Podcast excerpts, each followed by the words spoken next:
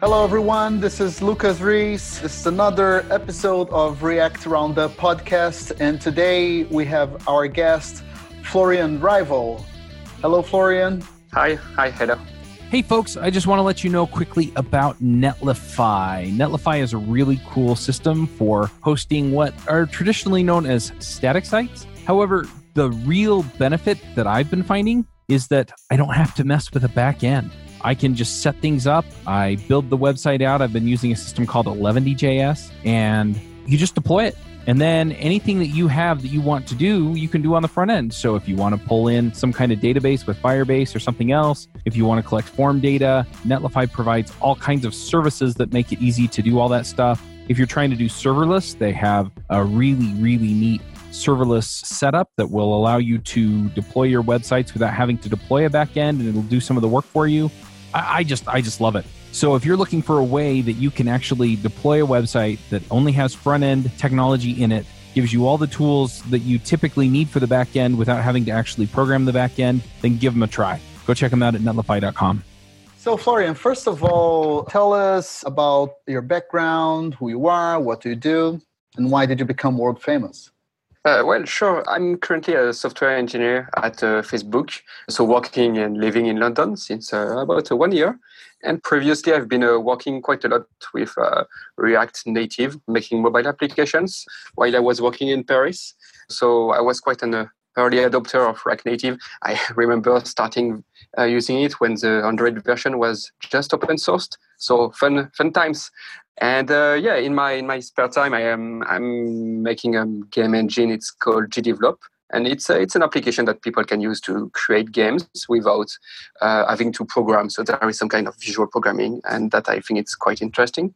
And uh, I've even done a game with it. It's called uh, Lil Bub Hello Halls, and uh, it's uh, it's available on iOS, Android, and on desktop. And it's made so all in uh, all in JavaScript actually. That's interesting. So you have like a job at Facebook, which I'm sure like you work a lot. And it's really interesting to see like a side project that is as complex as GDevelop. So it's like that application is an example of a really complicated domain that you're doing like an application that is also has a, a really uh, complex result. So can can you tell us a little bit about that?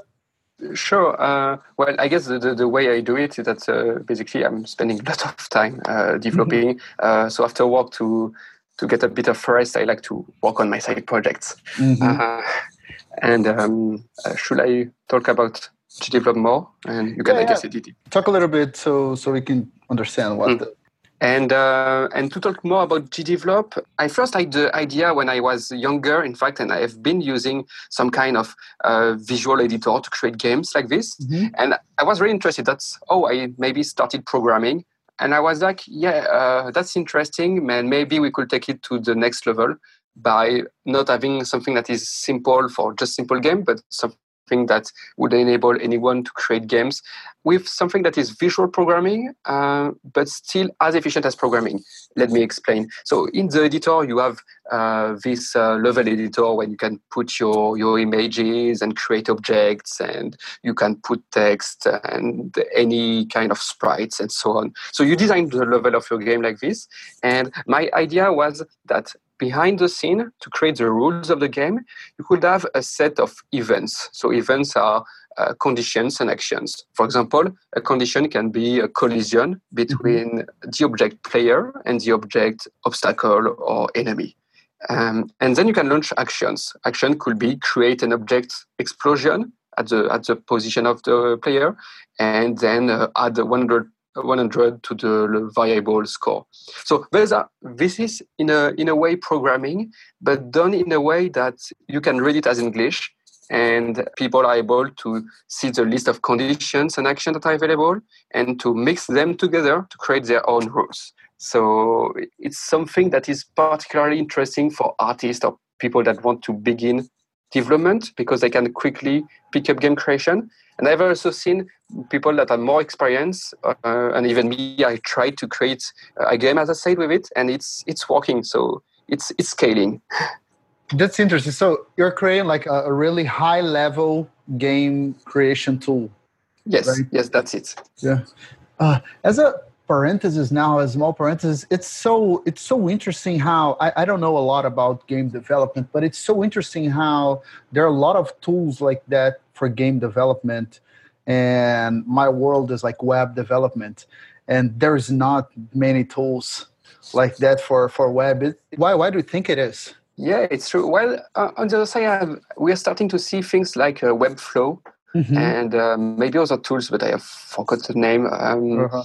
Framer so, X and things. Yeah, like. yeah. For example, uh, Framer X is particularly interesting because you can actually use a real React components inside inside the your prototypes. Mm-hmm. Um, I'm not sure why it's more prominent in game development. Maybe because there is more uh, a need, interesting need for level design. So you have to get an editor, and then adding all the logic is something that uh, that I or other people came up with later. Mm-hmm. Yeah. Um, and I guess that yeah, maybe for web development and application web development, we're still in, in a need of more complex business logic and algorithm and state management that we can only achieve with code, well, at least for now. Mm-hmm. Yeah, that's interesting. So back to, to GDevelop. So GDevelop is uh, an editor for games that it's like uh, really interesting, but it's a, it's a desktop application. Yes. So, but you use uh, web technology to make it. So is it a normal Electron app? And how was it before? I know that there was a, a big change, right? So tell me a little bit about this change. Yeah, it's an interesting story because when I started it, so it's a, it's a long-running side project. I've started mm-hmm. it like maybe ten years ago. So the, the, the first versions were actually all written in C plus plus. And mm-hmm. I've been searching for a cross-platform uh, way of making interface. So I, mm-hmm. set, I settled on something called W X Widgets. It's a library in C plus plus mm-hmm. for making cross-platform applications. Okay. It was working kind of well. I mean, for years, the editor was written in this and was outputting native games, so compiling C plus plus on the fly. So all the events that you were creating were compiled to simple C plus plus code. Then I've seen that as WebGL and all this technology were emerging, why not change the export to instead export games to web? So that's when I started, well, basically remaking the game engine, only the, the portion of the game engine for JavaScript to run on the web, and having uh, all the rendering done in WebGL. It's done with Pixi dot J S. Check it mm-hmm. out if you want to make game. It's really easy to use and really performant. So that's how it went again for a few years. And at some point I was like, okay, I've been using React and React Native a lot to make application for tons of people and and and, uh, and startups or big companies. Would be interesting if we could use it for making this desktop application. We are seeing more and more web applications like Google Doc, uh, even the Spotify U I on desktop is done in H T M L, C S S, and, and J S. So I was like, let's try to see if we could reuse what I have and run it in a web browser or run it in Electron so that I still have an mm-hmm. application that can access to the native file system. Yeah, if I'm not mistaken, the whole Microsoft Office is now JavaScript, right? So...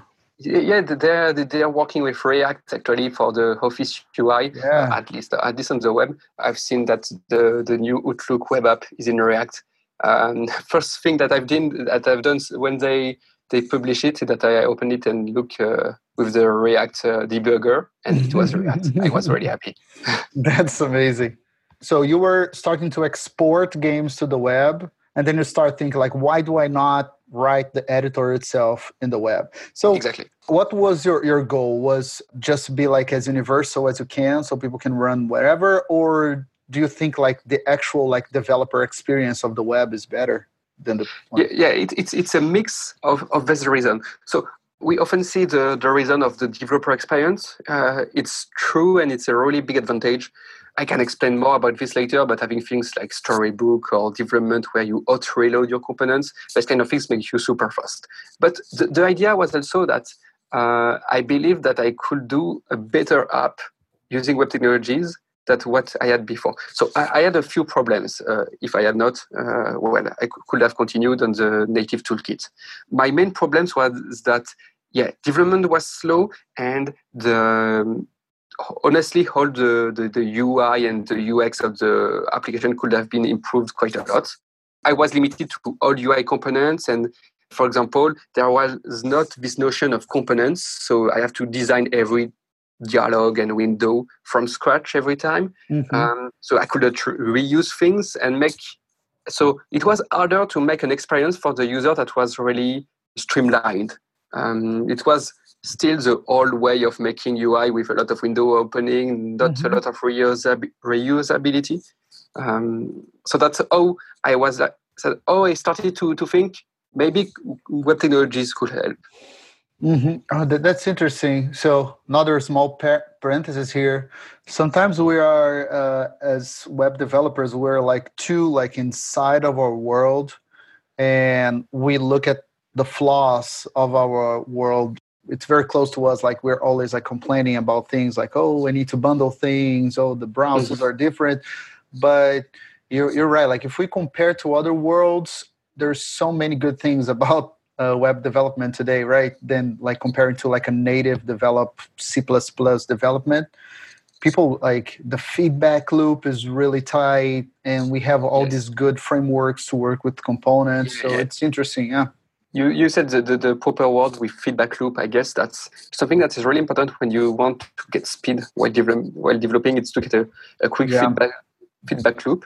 And mm-hmm. yeah, it's true that sometimes uh, yeah, I see that uh, people are struggling with bundlers and, ho- and so on. And I've been too. Everyone has been.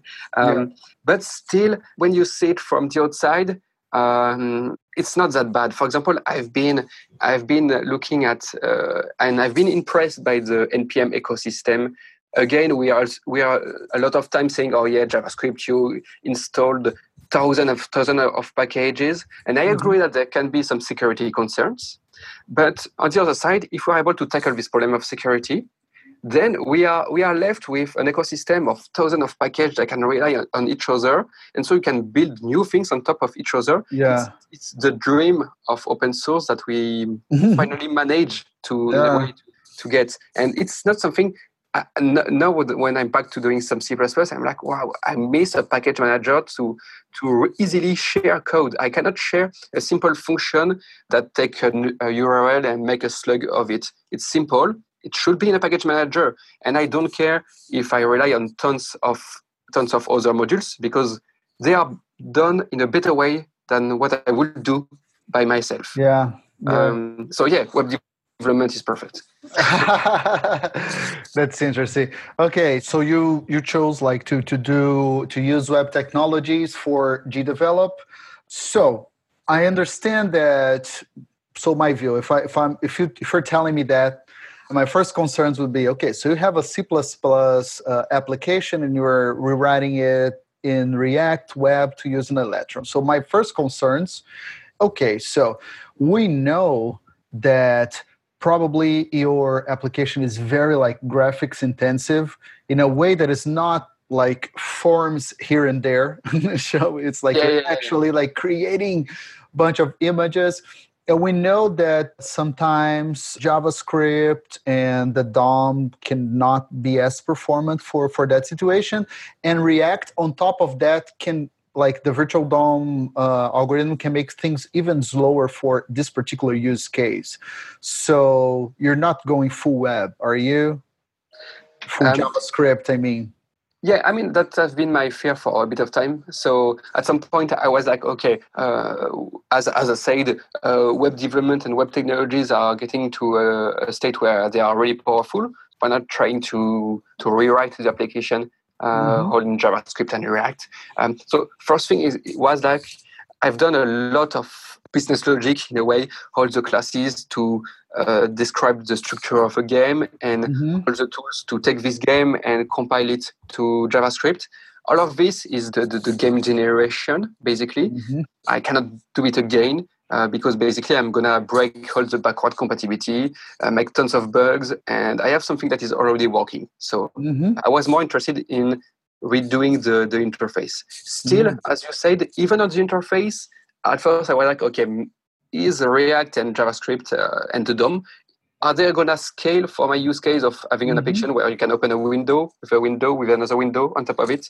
It's maybe not the best practice when you're making a web a website, mm-hmm. but still in my case, I'm not making a website, but I'm making an application.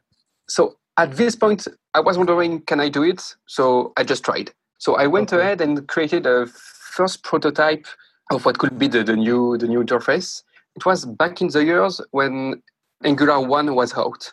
So I did the first version with Angular one.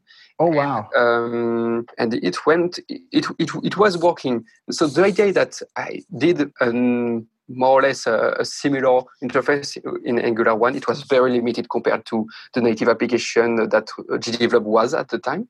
And the idea was everything that was in the C plus plus existing C plus plus code base of GDevelop, I um, I removed everything that was related to the interface.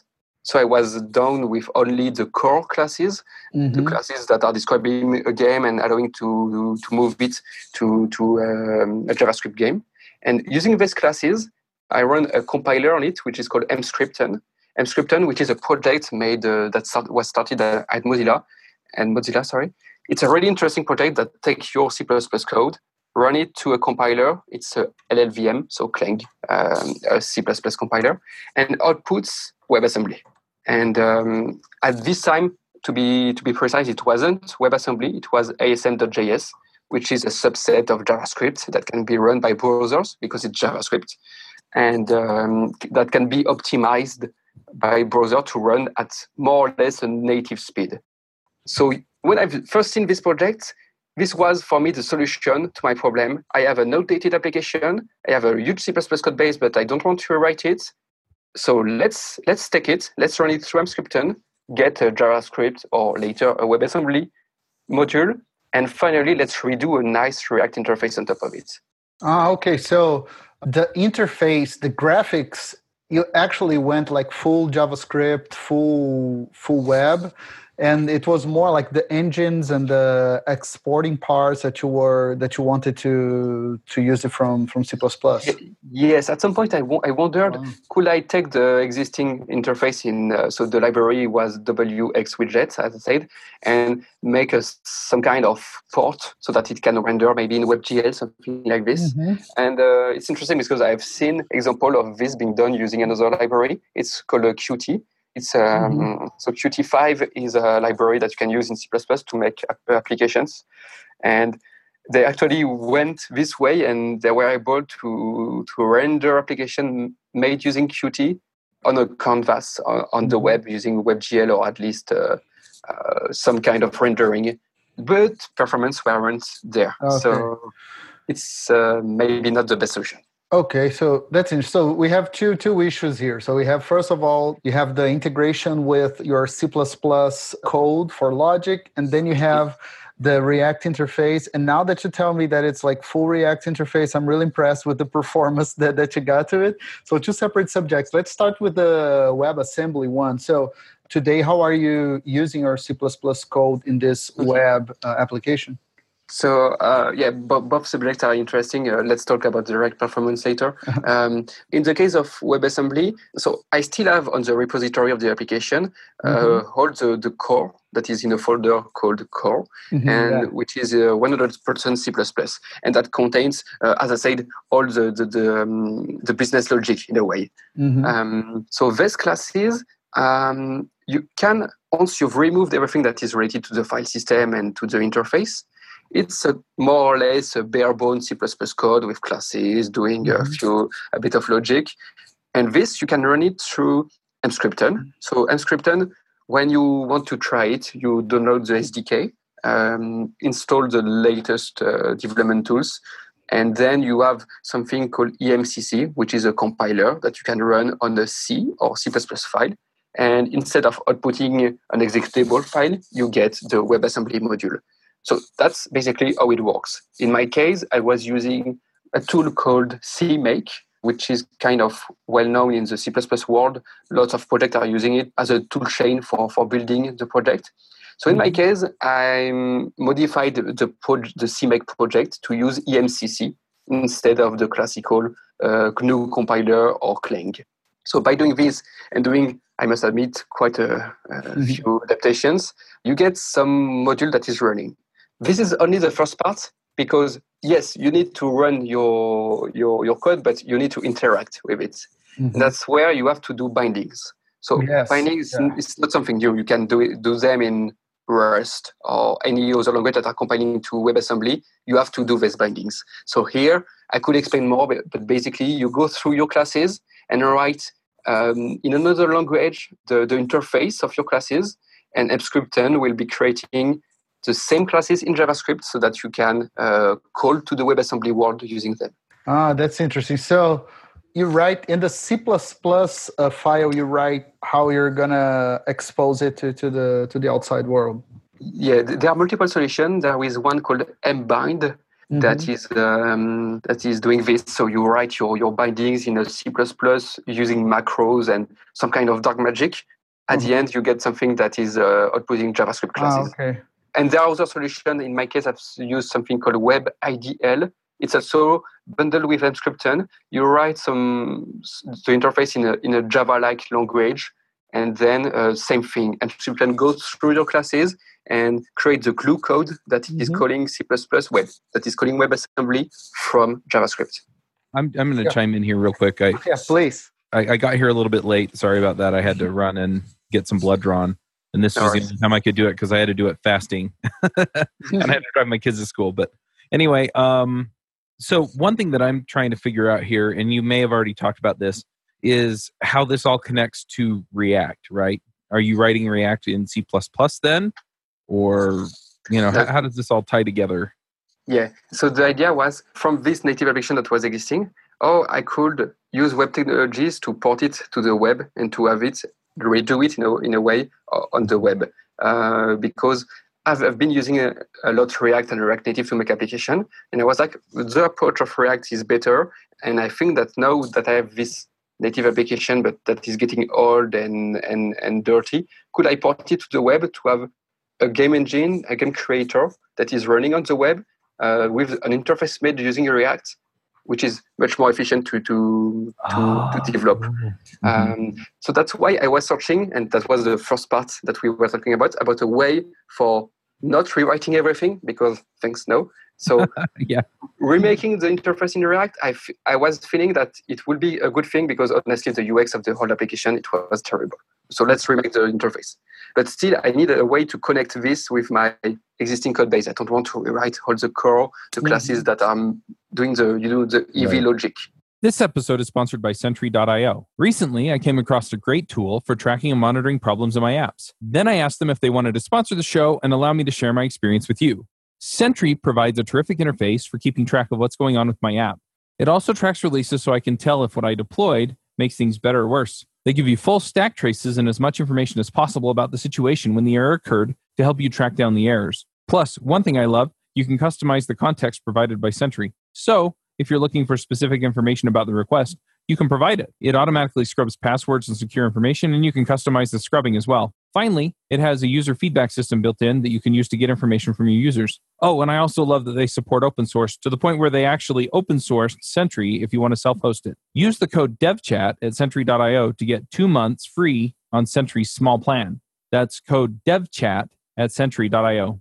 So uh, more about the, the WebAssembly. So now that you are working with it, what do you think are the use cases for that? So like I, I understand this first one is, is pretty... Probably this uh, your use case is the most obvious one. You have a bunch of C plus plus code. Yeah. You don't want to write it again. But are there other use cases that, that you see like for WebAssembly use today? Yeah, uh, I think that it's not something that you're going to use for making a whole application, but rather to maybe improve the performance of your application at some point. So th- there is an application made by some uh, Google developers that is called uh, Squoosh dot app. I uh, can send you the link later. This application, it's uh, just an, uh, it's a web application that you can use to de- resize and uh, shrink the size of your images. So you upload an images, an image, and on the client side, it's making all the transformation to reduce the size of, of your image. So that's a good use case for WebAssembly because you're running native uh, native code at almost a full speed to mm-hmm. do the transformation on images. I can think of this. I can think of other things like reusing a physics library or a three D rendering library. I can think of game, of course, uh, games because uh, games exported from Unity can run in WebAssembly maybe, or should uh, at some point. Mm-hmm. Um, we'll see. And what else? Is the performance on these kinds of apps, though, comparable to what they would be like on a desktop? Is WebAssembly that fast or that um, efficient? Not sure about the latest um, benchmarks, but I've, I remember that at the time it was not WebAssembly but A S M dot J S. You could get something that is that native was twice as fast as uh, A S M dot J S. So that means that uh, you were still uh, half of the performance that, that you could get, but not ten times. You know, it was only twice below the peak right. performance. I hope, I've not checked it, but I hope that WebAssembly is now on par with native, maybe one third slower. I have to check. Depending on the app, it may or may not matter too. So yeah, probably like if you're not rewriting Red Dead Redemption, probably it's not. Yeah, yeah. That's right. Yeah, that, uh, that's interesting. Also, like since you're still like inside a browser, maybe there is a cost that you cannot avoid sure. there, right? I think we will never be as fast as a desktop application, yeah. but we'll be fast enough so that nobody's scared. Mm-hmm. So yeah, for a game, we are actually caring because every frame per second is important. In my case, it was for running running more or less the business logic, and I think that most applications we're doing are mm-hmm. not that concerned by performance, except when it comes to animation or this kind of things. Mm-hmm. But WebAssembly is for running, you know, E V computations, basically. Nice. And this E V computation, um, one second more or less, that should be fine. If okay. for animation or games, yes, there, there is surely improvements to be done. I don't have any experience uh, with WebAssembly, but one thing that, that I imagine is that maybe the amount of code that you deliver is is really large, because our web applications today, they're like absurdly small if you think about it. Like even like even if you have like a one megabyte application that we think like, oh my God, it's a super sin to have a one megabyte application. If you think about what these web applications do, one megabyte is like nothing, right? I imagine that if you're delivering WebAssembly stuff, uh, you need to deliver a lot together because you're not leveraging the web A P Is and stuff. So is are the bundle sizes like... Yes, that's a concern. That's a concern. Um, the, I mean, code, code splitting and all of these nice things that we get, can get using uh, Rollup or, or Webpack or any bundler, and uh, that you can use in, in React or other frameworks. At least for now, you can't get them in WebAssembly. So in my case, I'm I'm sending a payload of maybe one more than one megabyte during application loading, mm-hmm. containing all the, the WebAssembly code. Honestly, uh, I don't care too much because yeah. I'm not, new, you know, a, a, a news website that must load really fast. It's a full-fledged application. So yeah, yeah. the user is waiting one or two seconds more. Uh, that's fine. Yeah, yeah. I see I see that because I th- there, there's one project. I don't I don't have the name of the project here now because uh, we use a lot of C Sharp for backend at Zocdoc, the company I work for. And there is one project that is C Sharp compiles to, to WebAssembly. But the interesting thing is like you can use like the D L Ls and everything that, that you have today, it will compile to WebAssembly. But all this code was not written with like bundle size in, in, in, yeah. in there. So it's you're getting like code that was written. They they knew they could deliver like hundreds of megabytes to the user without a problem, right? And now you you translate it to WebAssembly, and it's like this huge bundles. But you're right. If you're if you're creating an application, if people are like, no one is worried with like I don't know, like Spotify load time, right? It's like it's an application. You will will wait a little bit for it to load. Yes, you, you have you have to make sure that your bundle size is not impacting you too much. And mm-hmm. uh, for this, it, it depends. I know that if you're writing Rust uh, and compiling to WebAssembly, they have an option to exclude the standard library. Oh, um, nice. But again, it's a difference that we can see between native world and the, the web world. Mm-hmm. Uh, we are used to have much smaller modules in uh, yeah. the JavaScript world. And in native, it's fine to have a library with tons of things. Yeah, yeah, um, yeah. I think things will evolve as it's easier to write WebAssembly. But for now, it's still an issue. Nice. Yeah, but if you're only delivering one megabyte in your, in your first uh, bundle, I think that's amazing. That's already comparable to, to a yeah, lot of... I think it's a bit more, but it's it's uh, it's fine, and it's uh, just zipped. So mm-hmm. the real file, when when it's uncompressed, it's uh, three or four megabytes in WebAssembly. It was more in A S M dot J S. It was like a five or six megabytes. So it's becoming to be a lot, but compressed, mm-hmm. it's okay. And again, for an application, it's only a few high-resolution images. Nice. To go. Nice. Now, slowly going to the React part. How how? I just how, love that this is the Java pipe dream, right?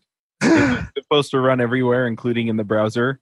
And people moved away from Java applets pretty early on. And yeah, now you're writing C plus plus applications and deploying yeah. them to the web. That's just cool. Isn't yeah, it? Yeah. yeah, isn't it? Yeah. I think, yeah, just an anecdote, I think that the first time I ran the, the bundle uh, in Chrome, in the, in the debugger, and I could see the, the output of the console, not in C plus plus, but in Chrome, I was like, oh, that's, uh, that's, that's, that's the end. I stop everything. Are there any browsers that this doesn't work in? I think that on Safari at some point, it was uh, the support for WebAssembly was more or less, uh, well, it wasn't that good. But now it's supposed to be working in Firefox, Chrome, Safari, and even Edge, uh, even if they're moving to Chromium. Mm-hmm.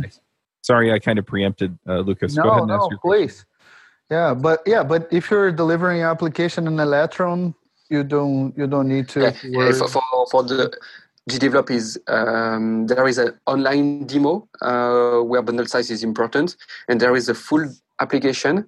And in the case of the full application that is packaged using Electron, uh, I care even more about the size of uh, the WebAssembly module.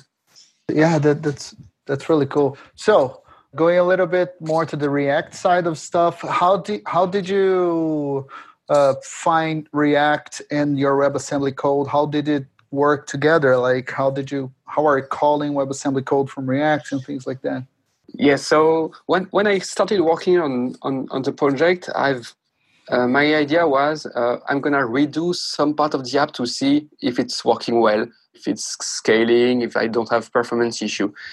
And the first thing was, okay, I have, for example, a class called project in C plus plus that is defining what a game is, so containing the world structure of the game.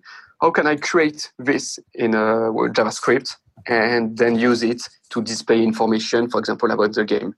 So I told about bindings previously uh, that you have to write for your classes. So once you have your bindings written and the thing compiled to WebAssembly, you have a, a module that you can instantiate in JavaScript. And when it's initialized, then you can call your module dot the class of your the name of your class, and you can uh, use new on it like a, an ordinary class.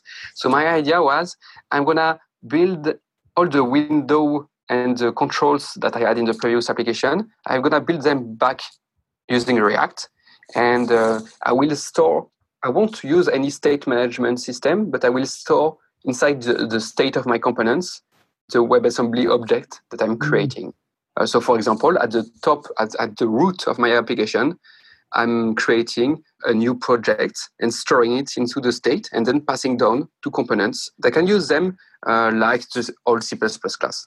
Okay, so but the C plus plus stuff is not like garbage collected by, by JavaScript, right? Yeah, so, um... yeah, yeah, yeah. The, the memory management is a pain. Uh, uh-huh. So by a pain, I mean, when you're creating something, so you're in a React component, mm-hmm. your own component did mount, or now using an effect hook, you can yeah. uh, instantiate a new WebAssembly object. Okay. And you have to be sure that either at the destruction of the hook or when the component will unmount, you have to be sure to call module.destroy and passing your object.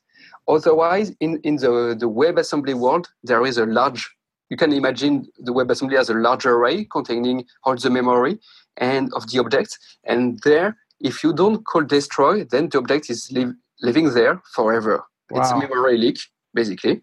So yeah, actually React is kind of useful. When I started with Angular one, I had a lot of problem with memory leaks, um, but it was just a prototype. When I started the real stuff in React, it was much easier because you have this lifecycle hooks, and now you have effects, mm-hmm. and you are one hundred percent sure that React will run it, it because it's really deterministic. It's really interesting because the C languages do this, right? Where it's, you know, you, you malloc and then free, or you... Yes. I think Objective-C had, um, I can't remember the term, but anyway, you had to release objects when you were done with them. And yeah, it's just interesting to see this where now we're getting back into the web world with WebAssembly, and people assume that it works sort of like JavaScript where it is garbage collected. And yeah, mm-hmm. yeah not but it's case. not... Yeah, and there, there was a proposal, I think, for integrating some kind of some kind of garbage collection to WebAssembly, because the, the real issue is that when you have a JavaScript object that is uh, just a pointer to a WebAssembly object, uh, that's fine. But if this object goes out of scope, uh, then JavaScript will, will get it. But there is no destructor like in Objective-C, C, C, or C plus plus, or Java. So the WebAssembly won't know that it has to delete this object. So we are getting back in a in a, a bit in the field of manual memory management, mm-hmm. but still that's okay. It's a bit of a, you create a new thing, you delete it later. But it's it's interesting that uh, so if you think about that, React and the life cycles or the hooks, it's a really interesting place to to use with, because you you can have very explicit like functions being called whenever something is like out of memory. So that's interesting. It's yes, a, it's, it's explicit, and I've even seen that. Either the domain, uh, you know, you know um, the, the, we speak sometimes of domain-driven mm-hmm. design. Uh, so sometimes I'm creating a new editor in React, and I'm passing it a WebAssembly object. And I'm like, okay, this editor is more or less representing my object.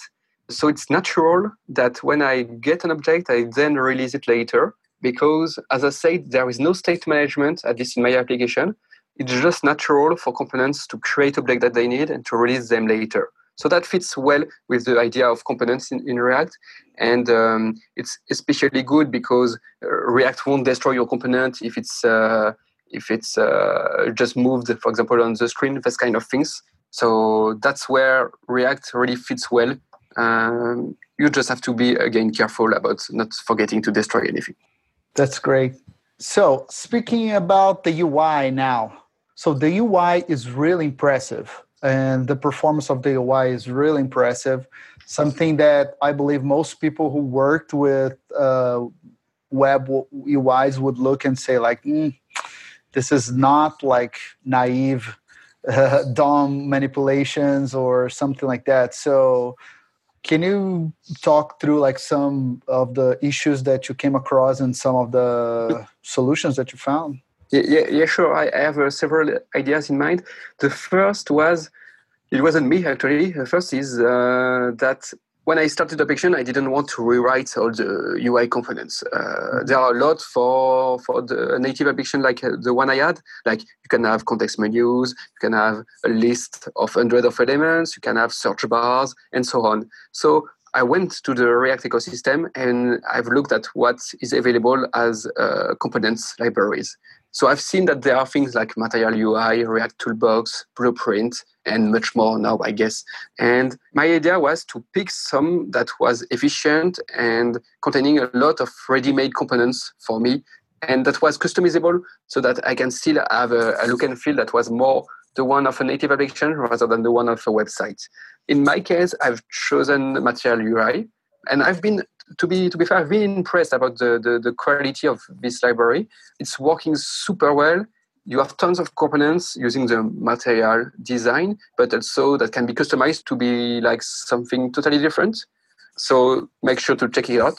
Uh, if you're making a, a React app or just a, even a React website, with code splitting, it's it's uh, lightweight and really really well made.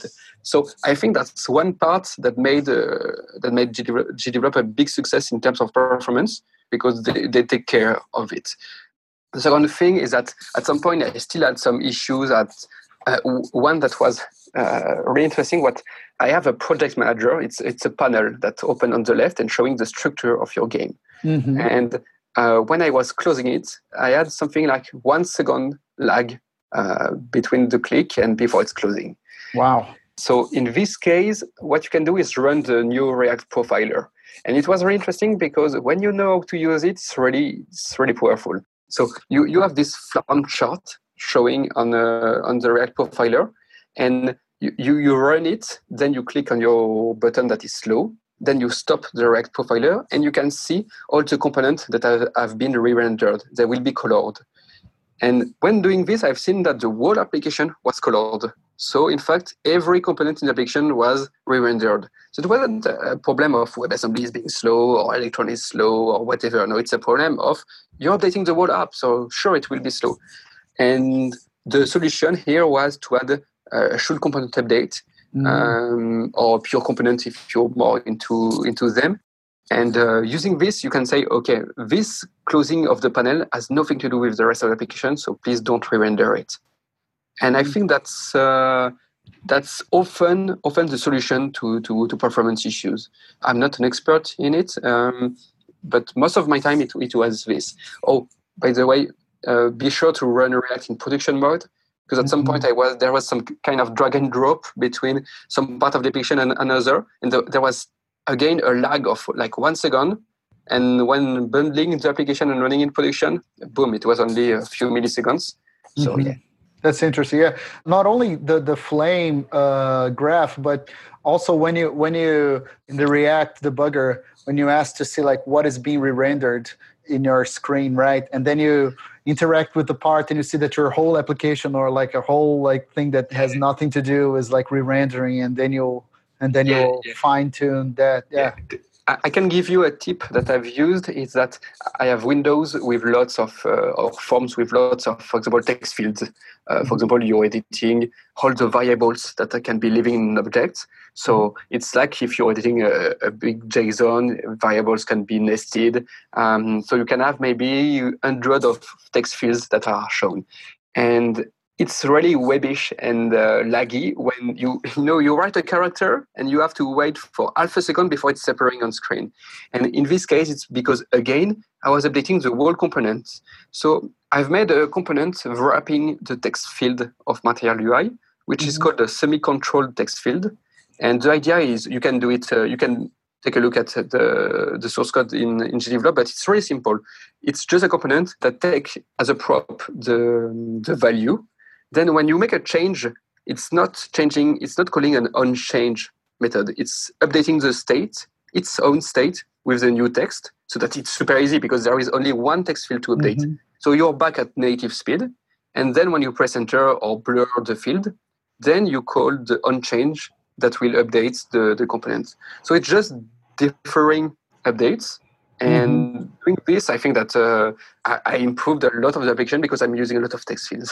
Yeah, yeah, that's it. Or, or even a debounce if you don't want to use yeah, or, it. Yeah, or debounce. At least make sure that uh, that's that's why they, they, they're making React suspense, by the way. Make yes. sure that user interaction is always the, the priority and then do the rest of the updates. Yeah, if I'm not mistaken, I think it's in their roadmap to deal with that. Like, you can have set states that are more important than others. Oh, yeah, right? yeah. They're making things that are already uh, so far ahead of what we are thinking about that uh, sometimes yeah. uh, I think that, yeah, yeah, they have they have thought about it uh, a lot. Yeah, this is this is a really interesting one. It's a, it's a simple one uh, that sometimes we need to, like when we're doing forms and stuff, we are updating things on change. And like, look at your application and, and maybe you, you don't need change. Maybe you only need like focus or like on lose focus, on blur or on enter and things like that. So try to update state less, right? The global state of your whole component less. This is a mm-hmm. really good. Yeah, exactly. Yeah. So I've also seen that there's a lot of like editable like lists and trees.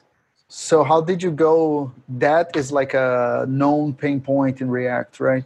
So yeah, yeah, uh, rendering tons of objects, it's uh, always a pain, especially in a browser, because at some point the browser will be too slow to render hundred or thousand of elements. So here again, the solution was another nice uh, library called uh, React Virtualized, and mm-hmm. there is no React window. Uh, is, is that called? Yeah, yeah, that's it. Um, so the idea is to virtualize your lists so that they are only showing, uh, they are only rendering in the D O M what is shown on the screen. So that instead of having an, a list of objects that is hundred of elements, you only have ten elements that are rendered into the D O M. Mm-hmm. Um, nice. That's virtualization. I think that's uh, something that could maybe even be backed into the browsers at some point, uh, because there are still a bit of issue. If you scroll really quickly, you can see empty spaces in your list. Uh, so that makes things a bit uh, a bit webbish uh, compared to a native application where you don't have these issues. But it's all right. It's all right. Yeah, that's nice. I saw that you're also using a tree, the sortable. Yeah, it's called a React Sortable. Uh, I can't remember the name. I, I think it is. I think it is. Yeah. Yeah. Um, React Sortable. Yeah, React yeah. Sortable. H O C. Um, let, uh, bear with me. I want to be sure about the name of the sortable tree. Um, so yeah, there is uh, this library called React Sortable Tree that uh, allow you to, to have um, a tree of nodes that you can reorganize. And in my case, it was useful because I think that at some point in every complex application, you have to display a tree, a, a, a file tree, a tree of, in my case, of events that compose the, the rules of the game. Can be some business logic that we want to run, components that are nested into each other's. And it, in uh, the case of React Sortable Tree, the approach is really interesting because it's showing a tree, but it's in fact a list that is virtualized. So mm-hmm. every node that you see that is connected to the parents, mm-hmm. uh, it's actually a, a, a list, a flat list that is rendered. And nice. The connections between the nodes are rendered next to the nodes, but they are just rows in a list that is virtualized. So again, in my case, for example, even if a game, I have thousands of uh, events describing the rules of the game, then I only need to show maybe fifty or even less on the on the screen. That's really nice. That's really nice. Yeah, really smart algorithm. This. I took a look at how it was made, and I was like, yeah, of course, that's the, the way to go. So you have a, a tree-like view, but it's it's virtualized. Maybe, I've not checked, but maybe that's how it's done now in uh, in mm-hmm. the V S Code or Atom, the, you know, the, the file yeah. explorer on the left. They might be using some kind of uh, virtualization. Yeah. That's really interesting because the application is really, it's a complicated domain. Lots of things are, are, are working, lots of, uh, lots of things are happening, and the, the animations are really good. And you didn't do like any like esoteric performance. That's really interesting. It's like just like debug your tree, do some should component updates smartly, use good libraries for big lists and stuff like that. Mm-hmm. That's interesting. Yes, that, that was a bit my idea, that uh, after working with React and React Native for a while, mm-hmm. I was like, the, the libraries and, and the system, the ecosystem is ready for, for ambitious application like this. Mm-hmm. I can see most of what I was doing in Native be done using web technologies and without huge hacks, uh, to, to be honest. I'm trying to think about if there is something fishy in the code base, but uh, no, honestly, honestly, it's mostly classical React, but with a bit of performance improvement on the text fields, make sure that you don't re-render everything, and virtualization. Um, yeah, that's mostly it. That's great. Did you consider not using the D O M at all, using like WebGL or using Canvas, or are you using it some parts of your application? Like... Yes, there there is this game engine called uh, Godot. I hope I'm pronouncing it correctly. Um, and I remember seeing at some point that they they run the um, Emscripten compiler on top of the editor, uh, which is already using OpenGL, or at least it's a custom toolkit, and it was rendering in the browser. So that was a real case of I'm taking something in a, in a native code base and putting it entirely on the web. I don't know if they want to continue like this. I still think that an approach with D O M and React is more efficient uh, mm-hmm. because uh, because the, the approach of React for making interfaces is, I think, really interesting. Components that are being updated and whole just life cycle. It's really well designed, and I've, I think that we we're gonna see even more improvements uh, as the years are, are coming. So sometime I was like, maybe I should rewrite part of the application using WebAssembly to make it even faster. But that's the interface, and so far it's working well. So also, of course, the level editor that is uh, showing the objects and everything mm-hmm. is done using Pixi.js, so rendering mm-hmm. using WebGL. But it's natural because it's a level editor, mm-hmm. and it's the same library I'm using to render games on uh, in browsers when you export or preview them. So here, I still think that there there is only object that you can you want to display and move on the space. So you can you can go with WebGL. Yeah, that's nice. Yeah, Pixi, it's P I X Y, right? Yes. Yeah, that's nice. Do you have any other questions, Max? Uh, no, I don't. I really want to dive into this. I, I guess I do have one other question, and that is that, and, and this kind of harkens back to Emscripten and L L V M and getting to WebAssembly. So any L L V M language that you want, you can write and have it compiled to WebAssembly. Uh, yeah, I think so. I've only used C plus plus. I think that's right. The main use case. C is working, and possibly anything that compiled to a, an L L V M intermediate representation right. should be compiled in WebAssembly or anything.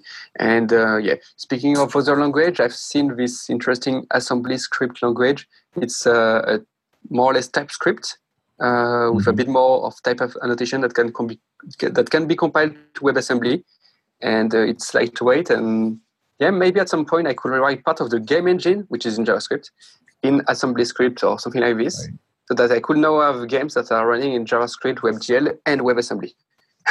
That's the next step. Very cool. Hmm. Yeah, that's really cool.